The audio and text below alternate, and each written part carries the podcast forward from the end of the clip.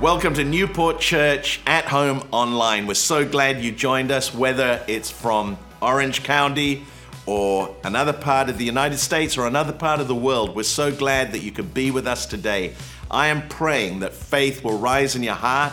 You'll have a fresh sense of hope and optimism about the days ahead, and that God's word will inspire you, the worship will uplift you, and you'll know a special sense of God's grace for today and this coming week. I pray that you know a special sense of God's presence in your home as we continue this service today. So glad you could be with us. Well, good morning, church. We're so excited that you could join us for worship this morning. We're going to sing the song, See the Light, and declare that all of this is for God's glory. So let's sing this together.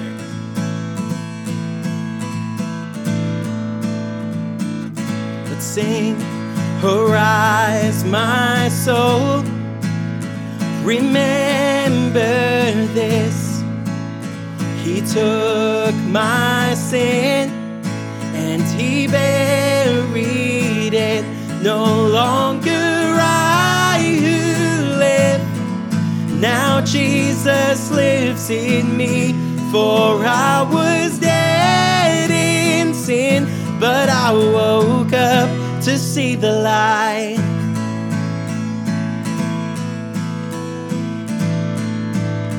No, I won't boast. No, I won't boast. But in the cross that saved my soul, all else is lost. The grip of fear has no hold on me.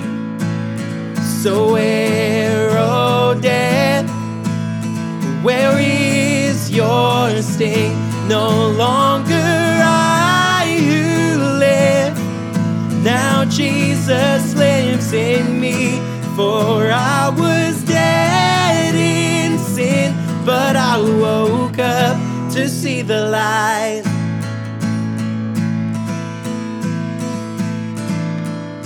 Let's make this our declaration this morning. Come on. All of this for your glory, and all of this for your glory. Let's sing all of this. All of this for your glory. All of this. All of this for your glory. Oh, let's sing it one more time. All of this. All of this for your glory. And all of this for your glory. No longer I who live, now Jesus lives in me. For I was dead in sin, but I woke up to see the light.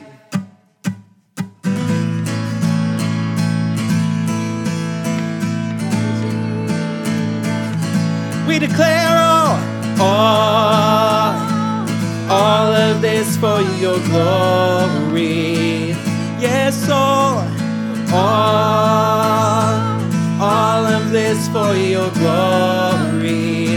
All of this and all of this for your glory. And all of this for your glory. All of this, Lord. Thank you, Jesus. Thank you, Lord. We love you, Jesus.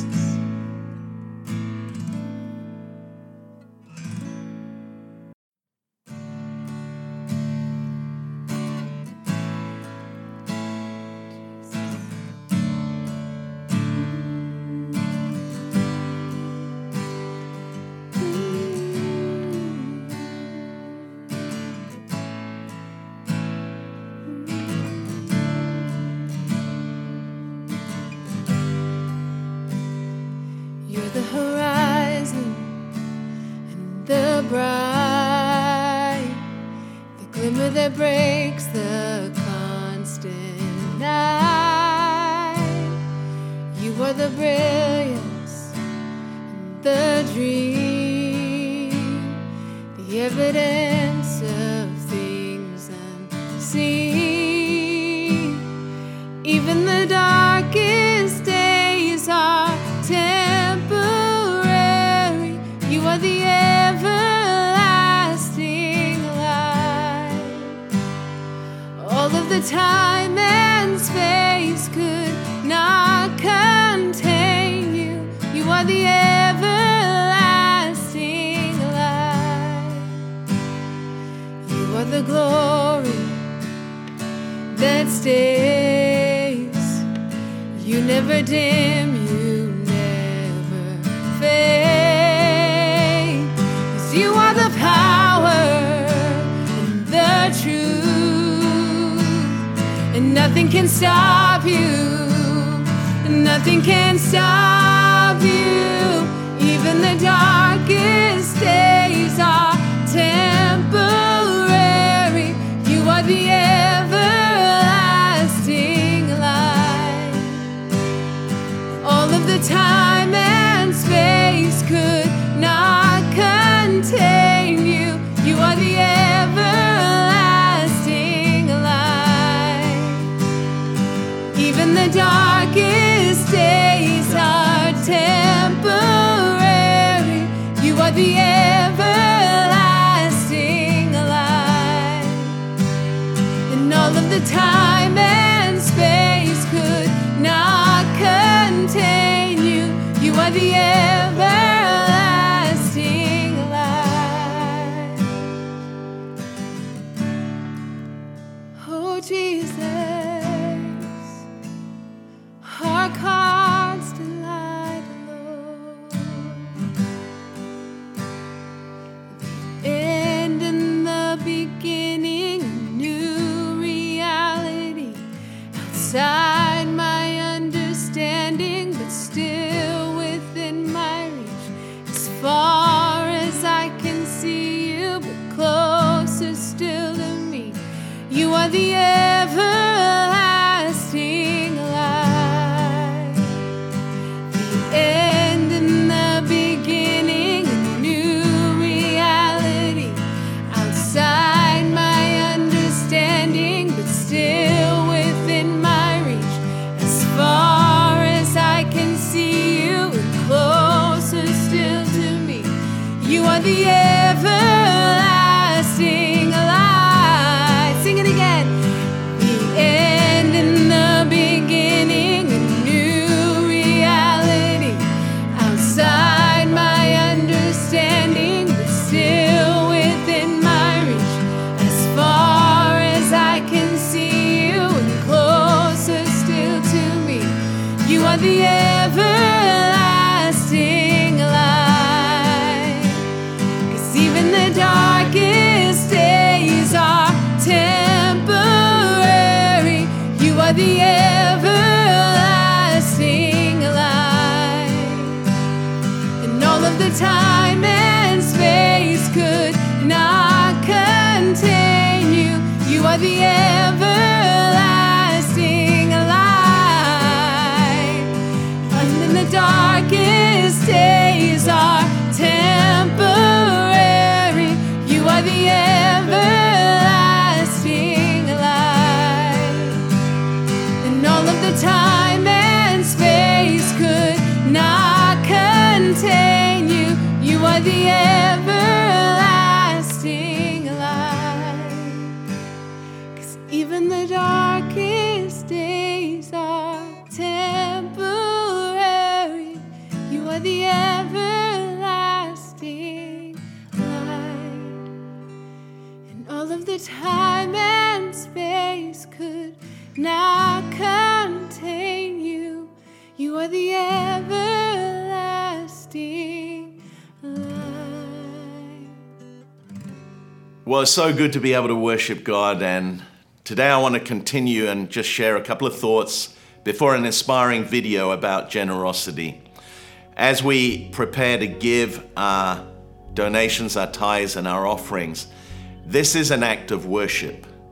And the Bible talks about honoring God with the first fruits of all of our increase. And that when we do that, God blesses us. He causes there to become an overflow in our lives. And I want to encourage you to believe God for His promises, remind God of His promises, take God at His word. You can never outgive God.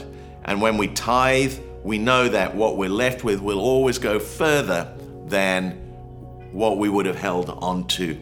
So I pray that you're encouraged. I want to pray for you. Going on the screens are a number of different ways that we can give, but I pray that you're inspired by this video also. Father, we thank you for your grace and goodness, and I pray today that as we give and as we sow, Lord, that you would show yourself strong in each one of our lives. May provision flow. May we have provision for the vision. But Lord, may those who sow reap according to the promises of your word. And we thank you today that we can be a difference in these difficult, uncertain, and troubled times. And we can be that voice of hope and faith because of the generosity of your people. In Jesus' name we pray. Amen.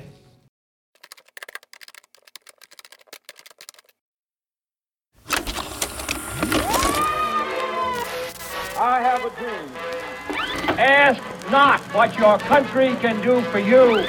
The time to build is upon us. All the nations shall find blessing. The common language of science. Is your heart right? Peace on earth. That implies no violence. There is an indefinable, mysterious power that pervades everything.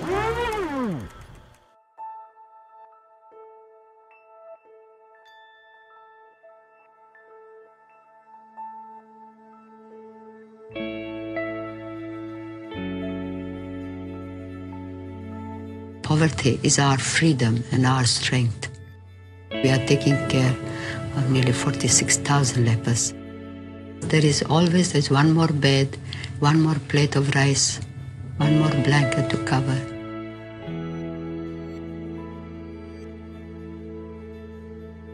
And we are trying to bring that love and peace and joy to our neighbor and in the street we live, in the town we live, and then again to the whole world. And I think love begins at home. Take one person, individual person, one person at a time. We can serve only one at a time. We can love only one at a time. The whole work, though it sounds so big and so much and all that, yet it is but only a drop in the ocean. But if we didn't do that little drop, that ocean would be one drop less. Help somebody in their own family first and then next door neighbor. Vocation is belonging to Christ. The work is only a means to put our love for Christ into action. The work is not my work.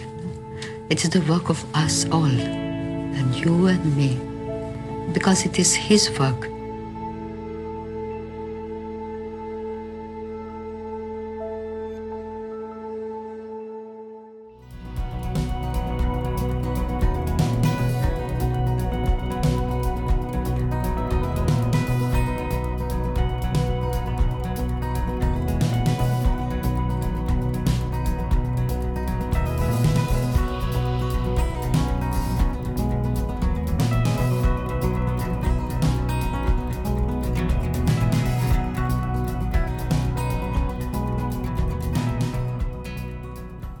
Happy Sunday.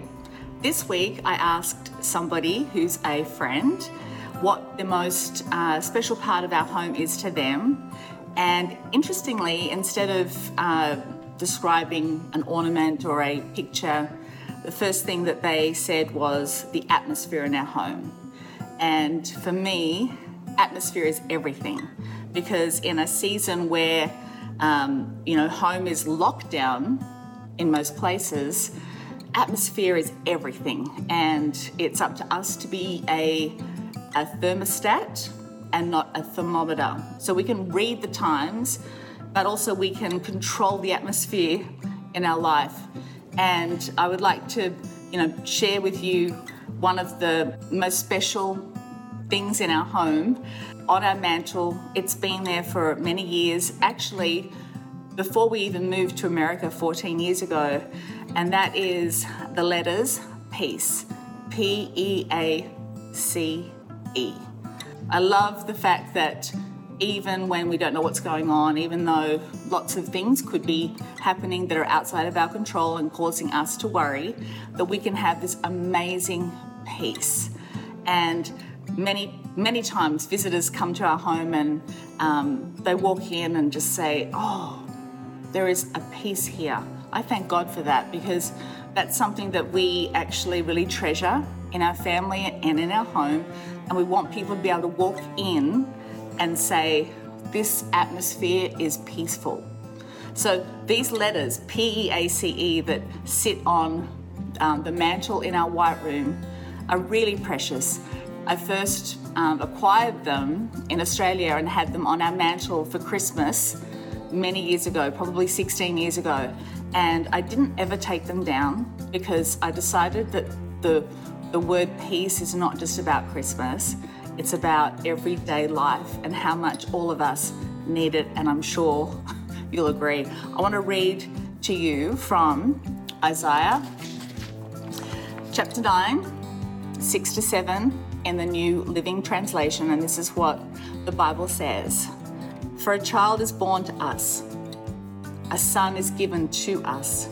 The government will rest on his shoulders, and he will be called Wonderful Counselor, Mighty God, Everlasting Father, Prince of Peace. His government and its peace will never end. Right now we need to remember that, because Father God is seated on his throne. Jesus is at his right hand, interceding for us. And the Holy Spirit is ever present. He is the one who brings us peace. So may peace be part of your life and your home this week and always. This may even be a bit of a mini-series of the home segment, because I realised I do have a lot of peace visuals in my home, because it's a value. So God bless you. Have an amazing and very peaceful week. I love you. God bless.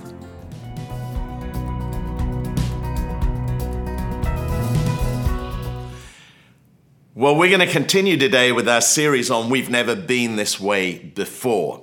Of course, the context of the passage that we're looking at is where the nation of Israel are on the east shore of the Jordan River. They're about to cross into the promised land, and Joshua speaks to the people, and this is what he says. We read in Joshua 3, verse 1, early in the morning, Joshua and all the Israelites set out from Shittim and went to the Jordan, where they camped before crossing over.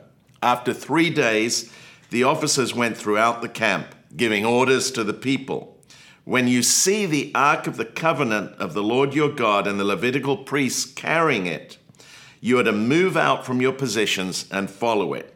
Then you will know which way to go, since you have never been this way before. That's the key verse. Then you will know which way to go, since you have never been this way before.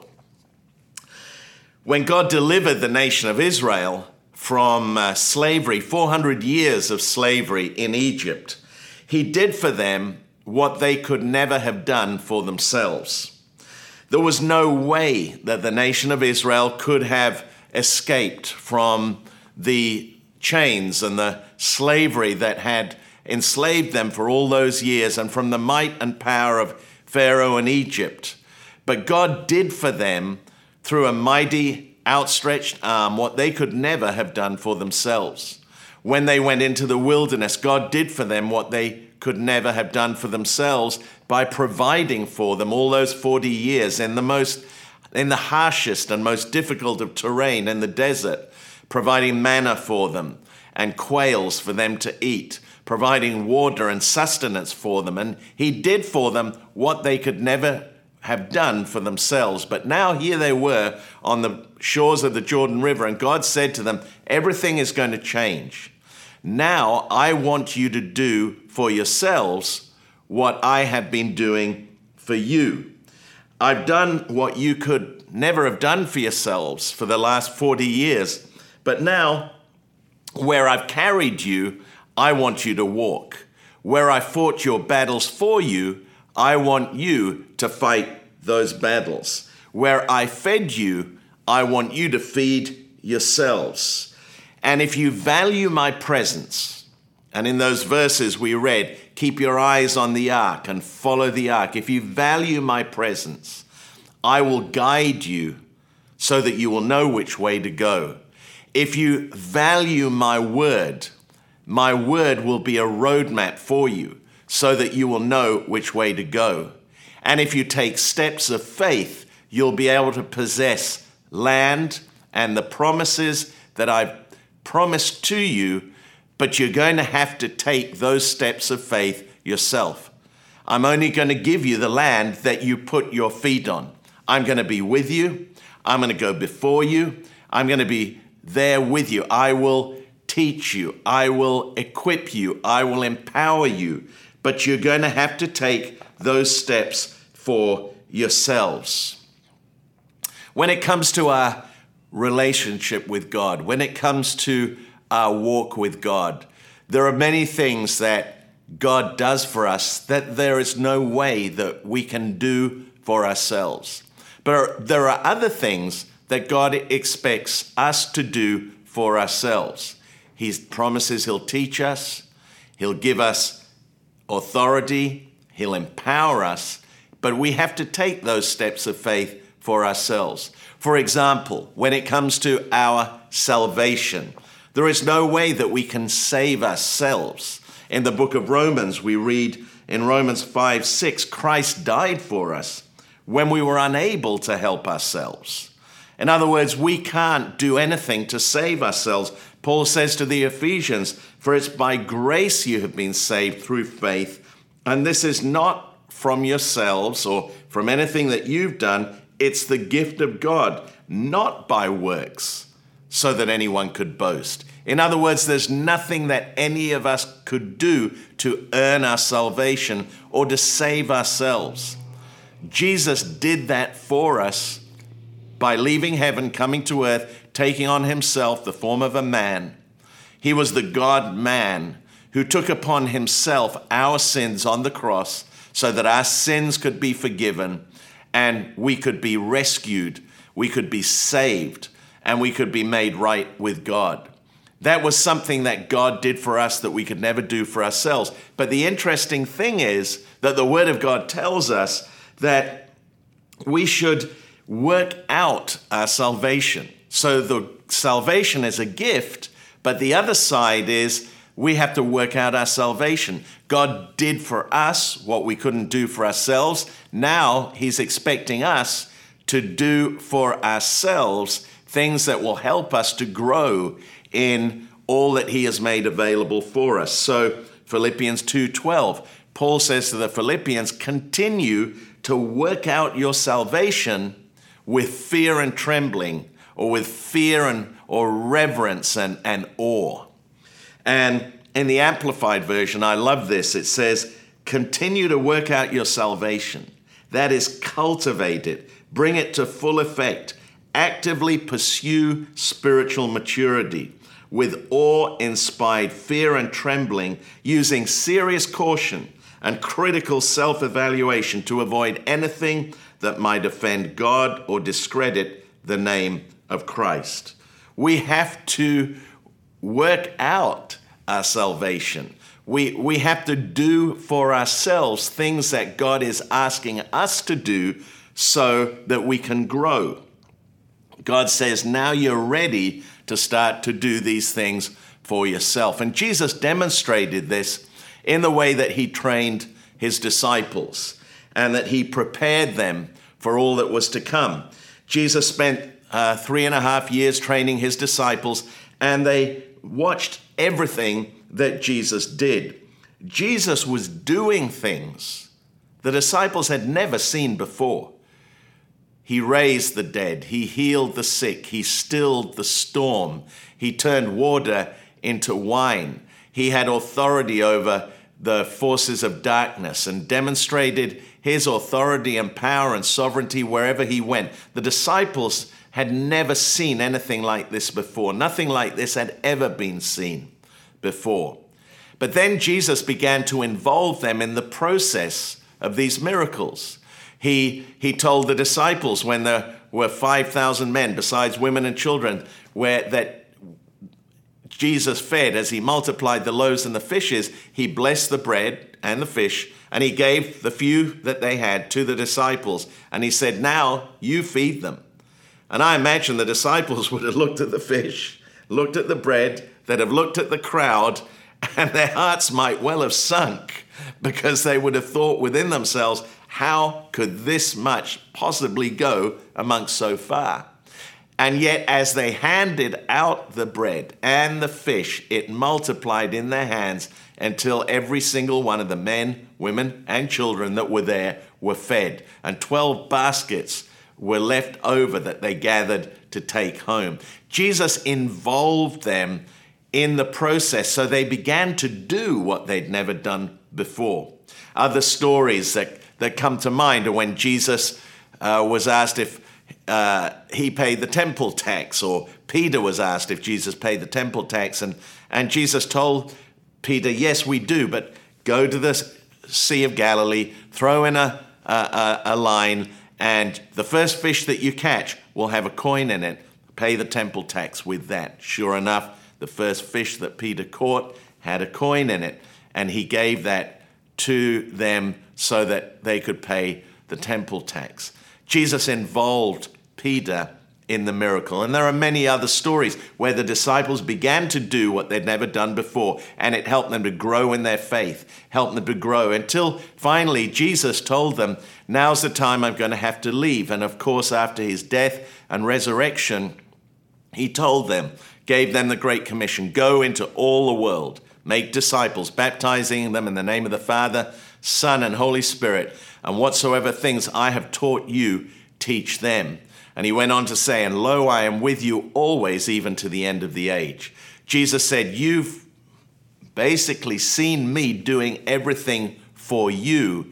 Now I want you to do what you saw me doing, and I want you to do it for yourselves. I want you to take those steps of faith. And he said, two things, I'm going to be with you.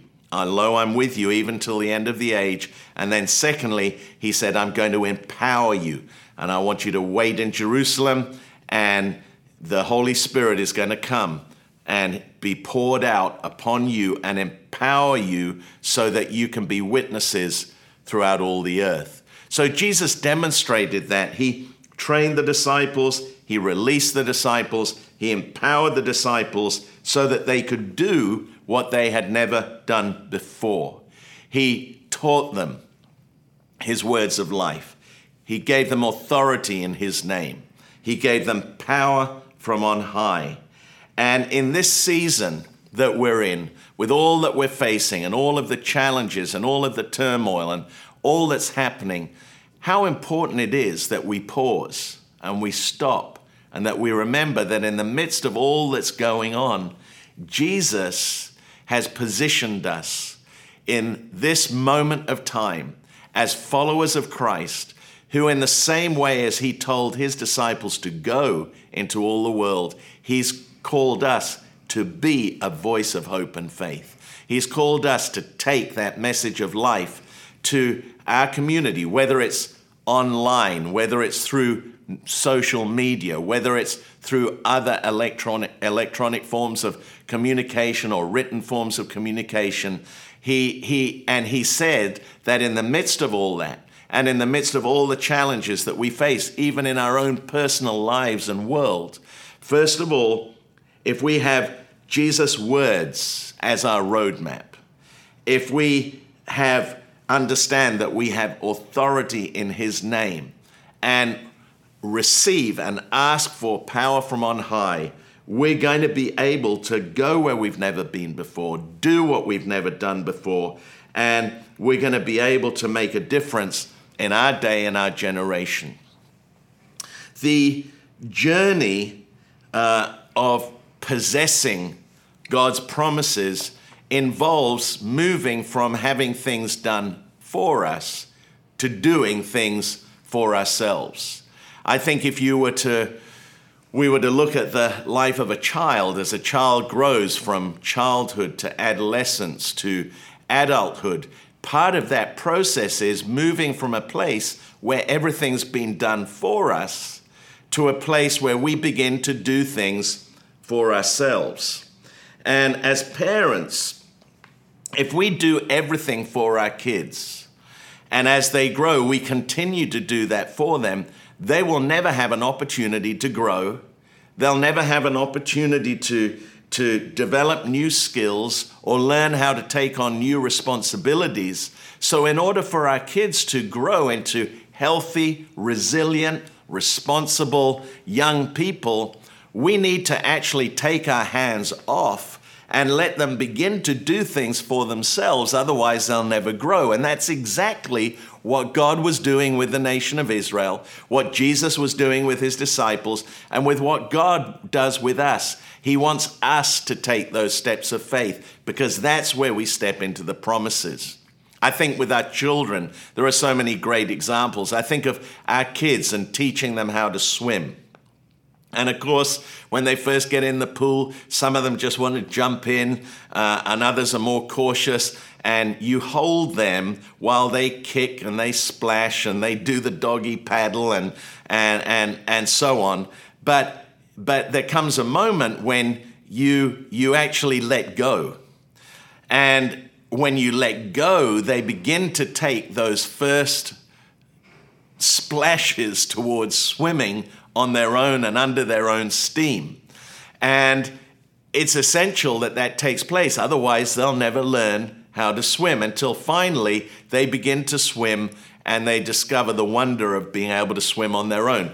In exactly the same way with teaching them how to ride a bicycle. I can remember teaching our kids how to ride a bicycle, and you hold the handlebars and you hold the seat and they sit on it and they pedal and you're holding them and they feel safe and secure while you're holding them until the moment comes when you let go of your hand on the handlebars and you're just holding the seat and, have you still got me? Yes, I've still got you.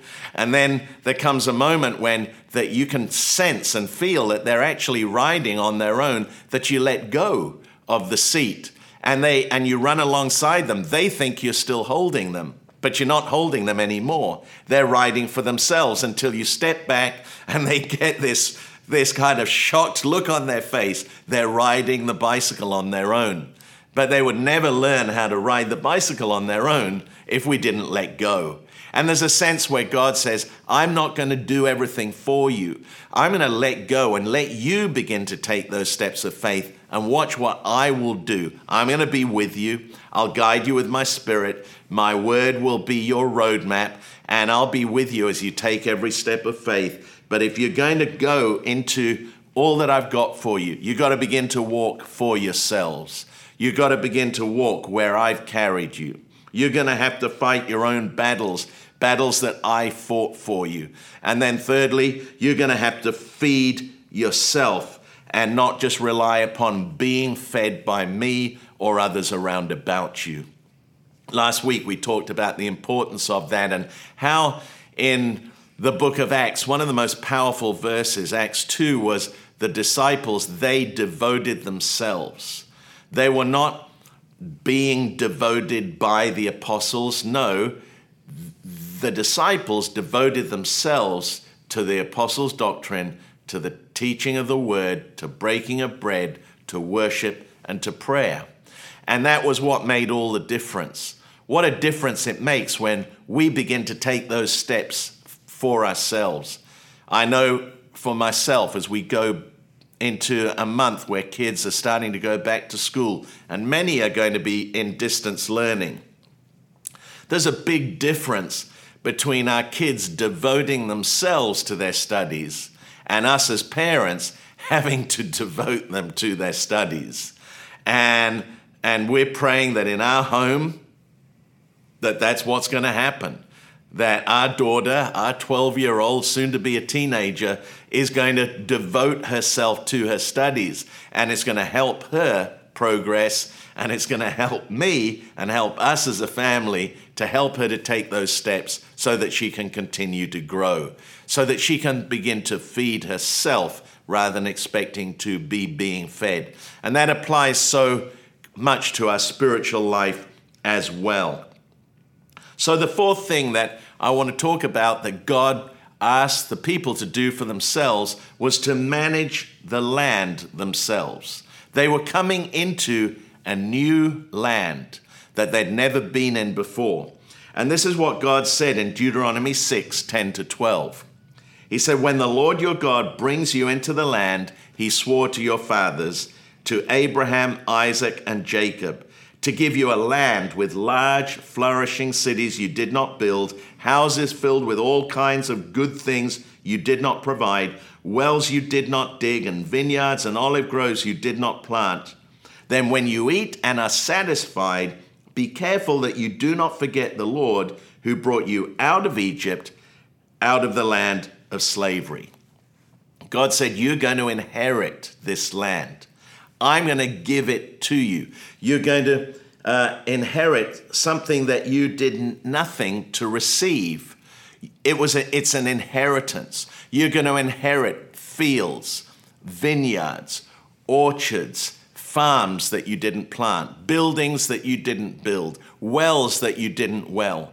And don't forget that it's me that's giving it to you. But in order for you to inherit them, you're going to have to start to manage them for yourselves. God was saying, the work of giving you the inheritance is what I've done. Now, what are you going to do with the inheritance I've given you? What are you going to do to manage the land that I've given you? And so God was saying, now you've got to manage the land for yourself. An inheritance is given, but it has to be managed properly for it to be a blessing. If it's not managed properly, it will be lost. But if we manage an inheritance well, we'll see it grow and continue to be a source of great blessing to us and to others.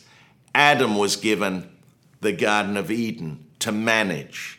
God was giving the nation of Israel the promised land to manage. Each one of us has been given a spiritual inheritance in Christ that we are responsible for managing and developing. That's our inheritance. That's what God gives to us. But what are we going to do with that? And the pages of history are filled with stories of people who wasted or squandered their inheritance and lost it all. And God is saying, if you're going to be the people that I want you to be, you're going to have to learn to manage what I give to you. God had managed their journey through the wilderness. Now he was saying, I want you to manage what you've never had to manage before. They had to manage things they'd never managed before because everything had changed. They had been nomadic. Now they were permanent in the land. They'd been living in tents. Now they were going to live in houses. They were picking manna off the ground and quails off the ground. Now they were going to have to work the fields, plowing, sowing, reaping. Where they had reaped previously, where they hadn't sown, now they were going to have to sow in order to reap. They'd never been this way before. God had done it all for them, and now they were going to have to do this for themselves. They were going to have to learn skills that they'd never learned before. They'd never farmed. They'd never cultivated. They'd never lived in buildings without walls. They'd never owned land before.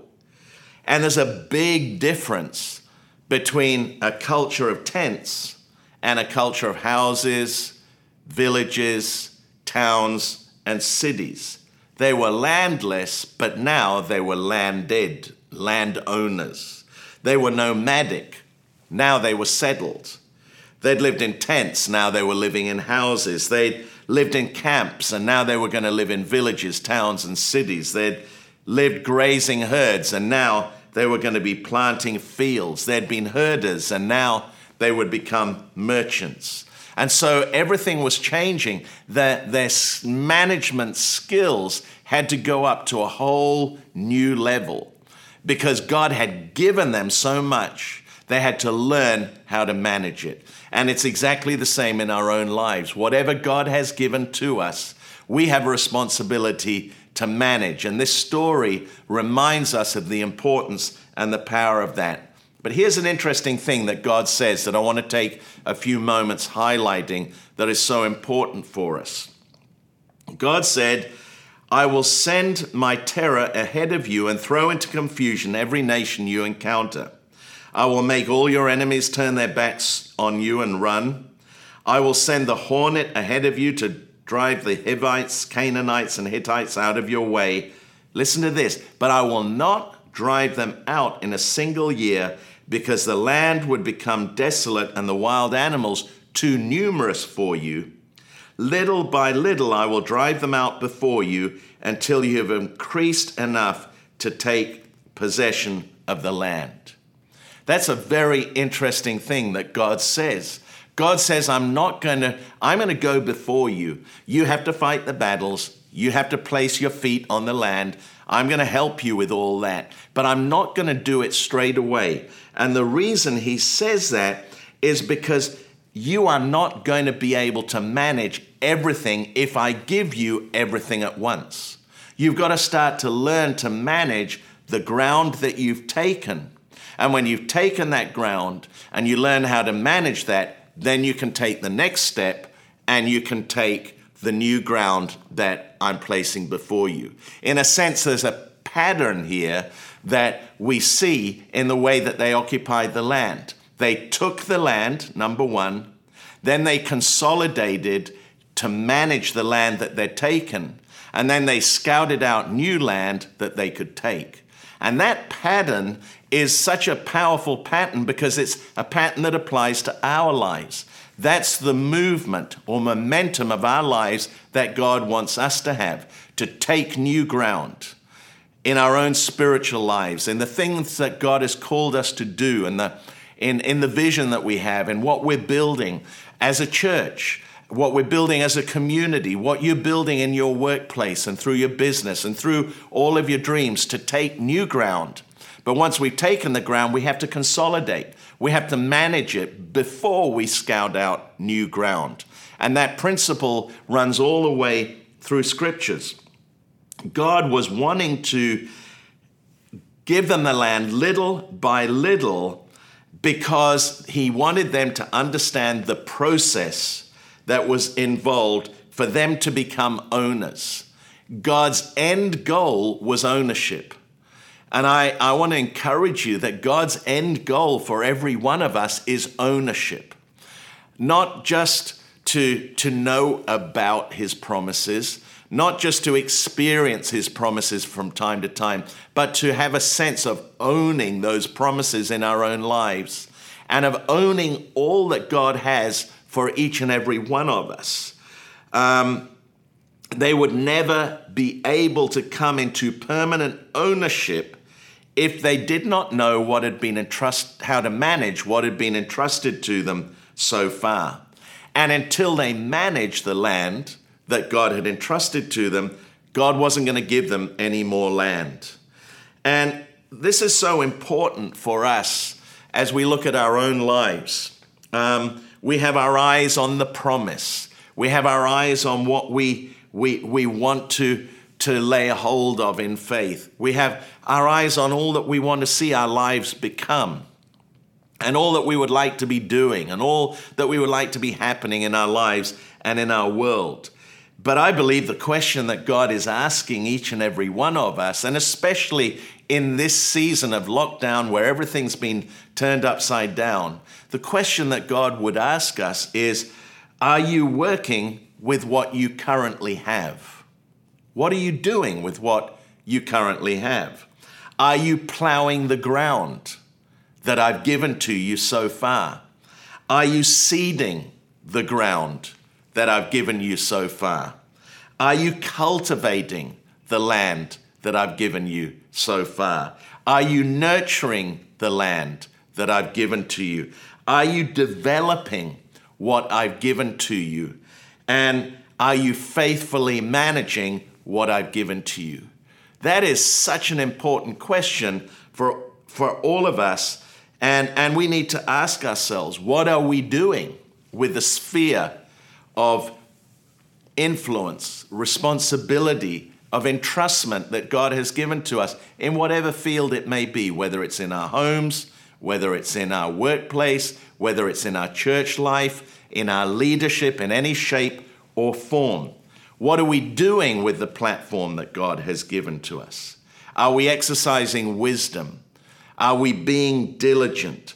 Are we using the influence we have to see the greatest purpose and ultimate purpose of all, to see God's kingdom come and God's will be done?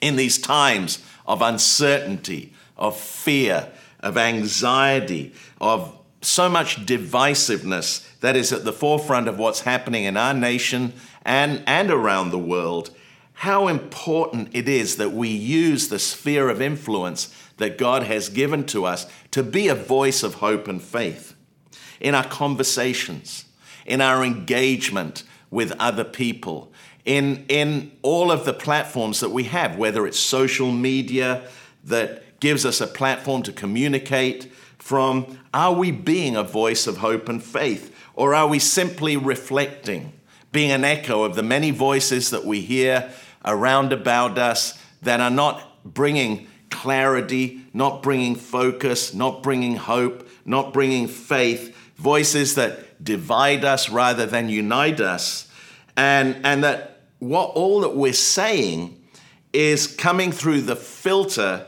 of God's word and the framework of his perspective, because real and lasting change will only ever come when our combined and concerted efforts are focused on seeing his kingdom come and his will be done.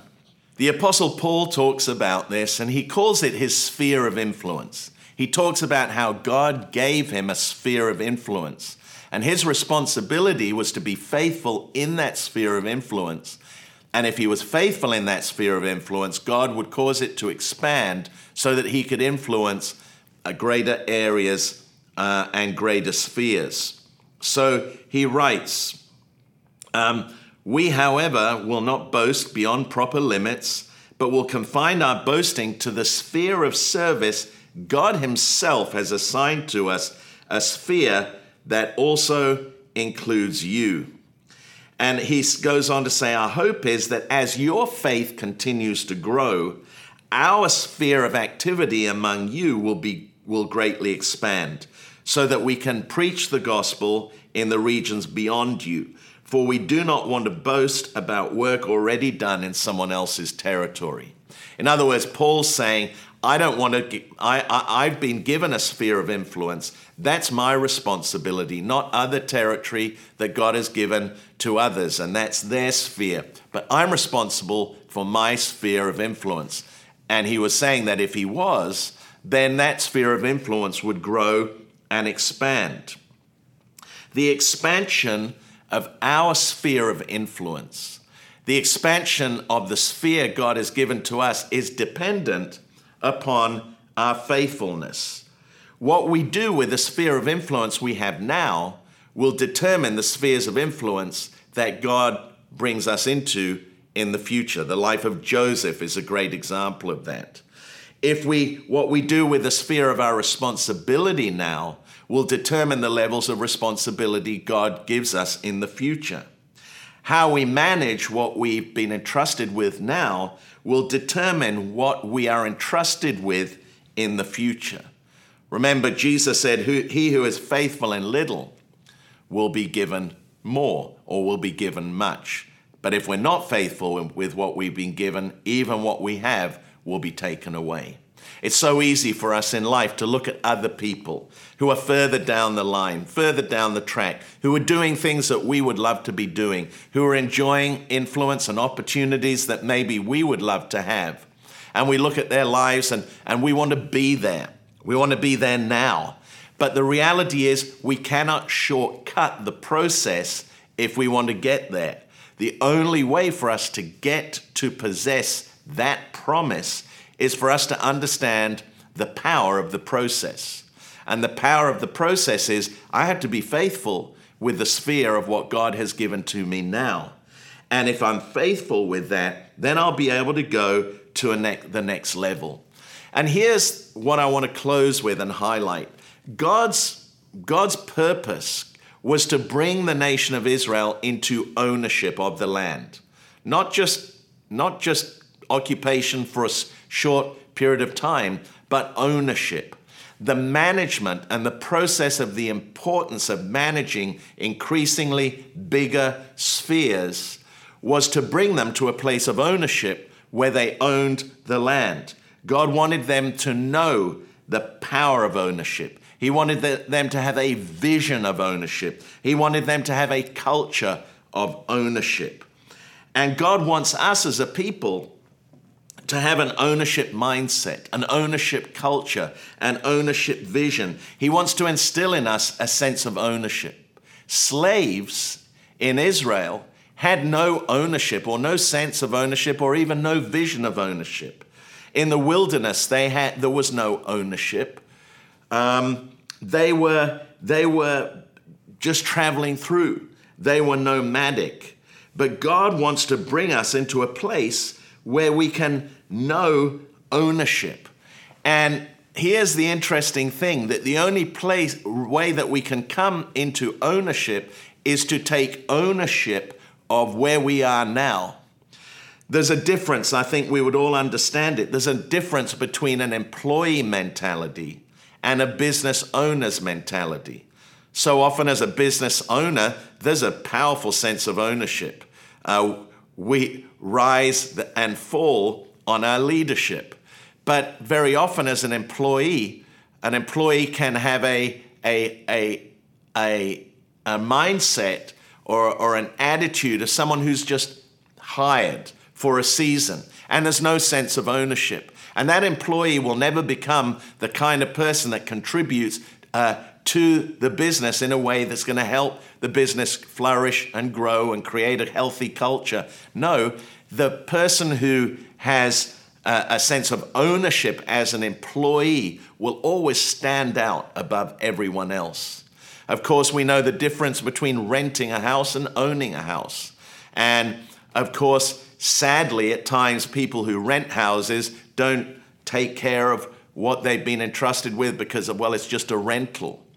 But I think if maybe we had an attitude of ownership while we're renting a house and we looked after that house as if it was our own, God would somehow, and I know the principles of God's word teach us that God will bless that.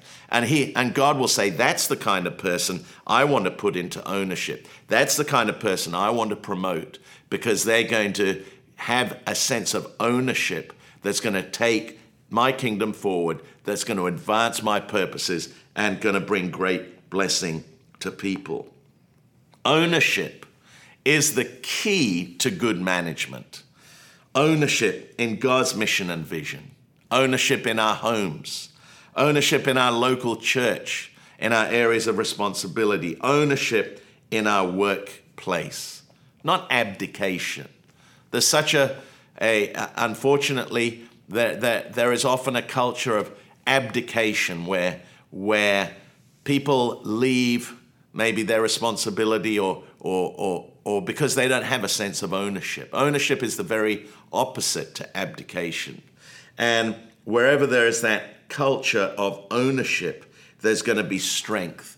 There's going to be great vitality. So God wants to bring us into ownership. He brought the children of Israel into ownership. He wants to bring us into ownership. And little by little, they took the ground. And here's the pattern, the ABC that I mentioned before. A, take new ground. B, consolidate and manage the ground that you're on. And C, then scout out new ground. And let's begin to do for ourselves what we may have expected in the past others to do for us, to walk for ourselves, to fight for ourselves, to feed ourselves and to manage the land that God has given to us ourselves. What do we need to do to manage what God has given us that we are hoping or expecting or may have been hoping or expecting God or others to manage for us? I pray that that word has encouraged you today and cause faith to rise in our hearts. Let me pray for you. Father, I pray for every person listening. Help us to be good stewards of what you've entrusted to us.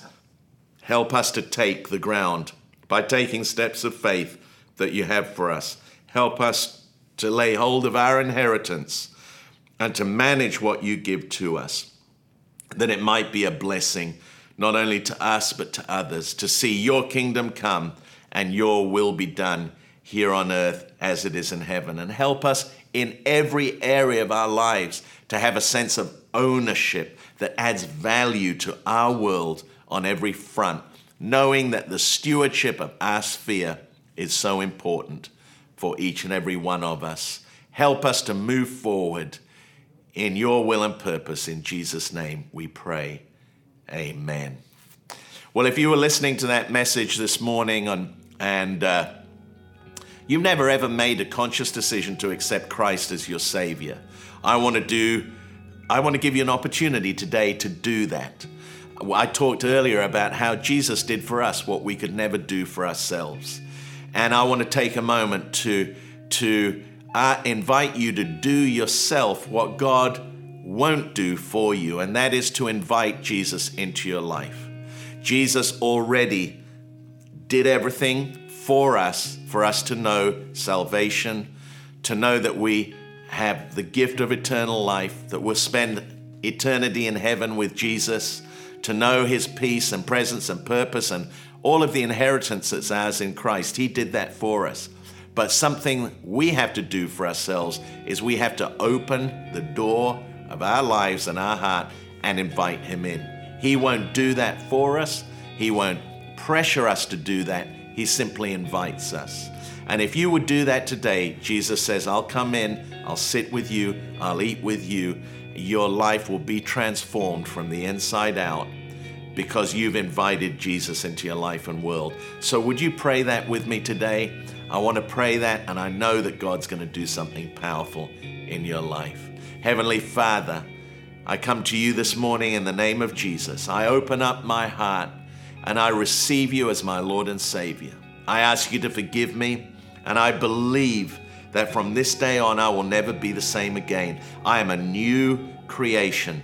You live inside me through your Holy Spirit, and help me to follow you all the days of my life. May your Spirit be my guide. May your word be my roadmap, and may I take steps of faith every single day. In Jesus' name, amen. If you pray that prayer, God bless you. We're so glad that you did that. It's the greatest prayer anyone could pray. And on the screens are a number of ways that you can connect with us. We'd love to connect with you, help you take the next steps into your God-given purpose and destiny. So glad that you made that decision. And we're believing God for great things for your life and your future. The end in the beginning, new reality, outside my understanding, still within my reach. As far as I can see you, you're closer still to me. You are the everlasting.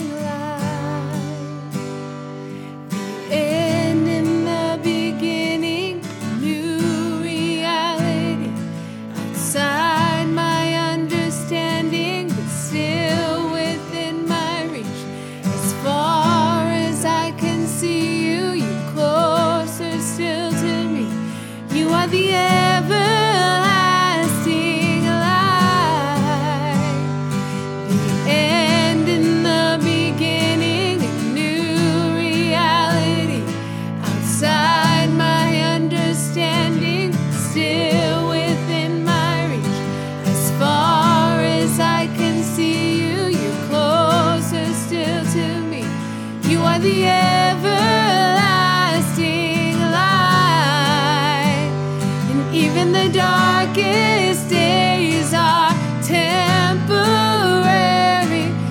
the everlasting light. And all of the time and space could not contain you. You are the everlasting light. Even the darkest days are temporary. You are the everlasting light. And all of the time and space could not contain you. You are the everlasting light. Well, we're so glad you could be with us today. I pray that you are encouraged and inspired by the word, by every facet of this service. Thank you for your faithful viewing. Don't forget to let people know, send people the link so that we can invite people to join us. And I pray that God will bless you this coming week and that you'll know his peace and his favor. As we prepare to go into the school year, I want to pray that God will give a special grace to all the kids that are returning to school and all the young people and the parents, those who are with their children in distance learning. So Father, I pray in Jesus' name for each and every person that is watching today, every family member, for our church at large.